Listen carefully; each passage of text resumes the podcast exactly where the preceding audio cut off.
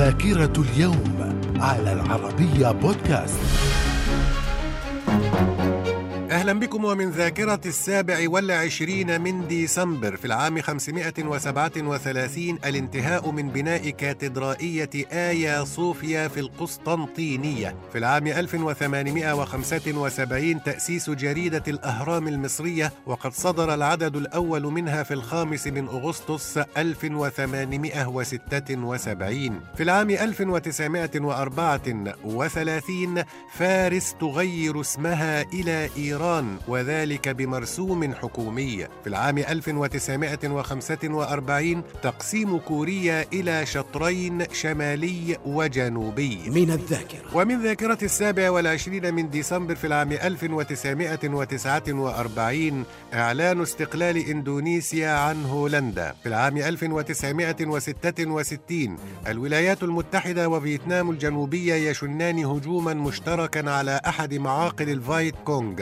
وأكثرها امانا في غابة يو مينه والتي تقع في دلتا ميكونغ. في العام 1978 رئيس المجلس الشعبي الوطني الجزائري رابح بيطاط يتولى رئاسة الجمهورية بالنيابة بعد وفاة الرئيس هواري بومدين. في العام 1991 روسيا تحتل المقعد الدائم الخامس في الأمم المتحدة بدلا من الاتحاد السوفيتي لتصبح إحدى الدول الخمس التي لها حق النقض الفيتو. من الذاكرة. ومن ذاكرة السابع والعشرين من ديسمبر في العام 2007 اغتيال بنظير بوتو رئيسة وزراء باكستان السابقة بالرصاص وتبعه تفجير انتحاري. في العام 2008 إسرائيل تبدأ عملية أسمتها الرصاص المصبوب ضد حركة حماس وأطلقت عليها حماس معركة الفرقان حيث حيث قامت قوات الجيش الإسرائيلي بشن غارات مفاجئة على قطاع غزة أدت إلى سقوط ما لا يقل عن 1500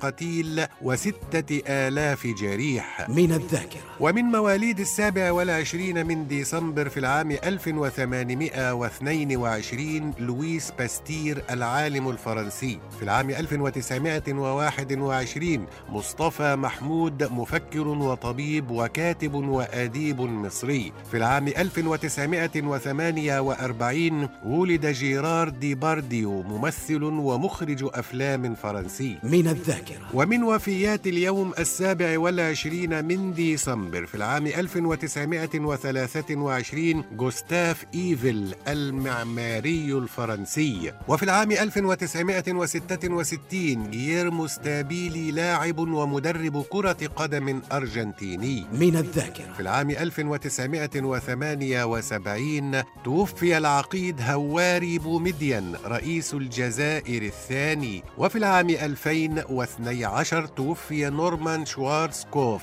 العسكري الأمريكي. من الذاكرة. إلى اللقاء.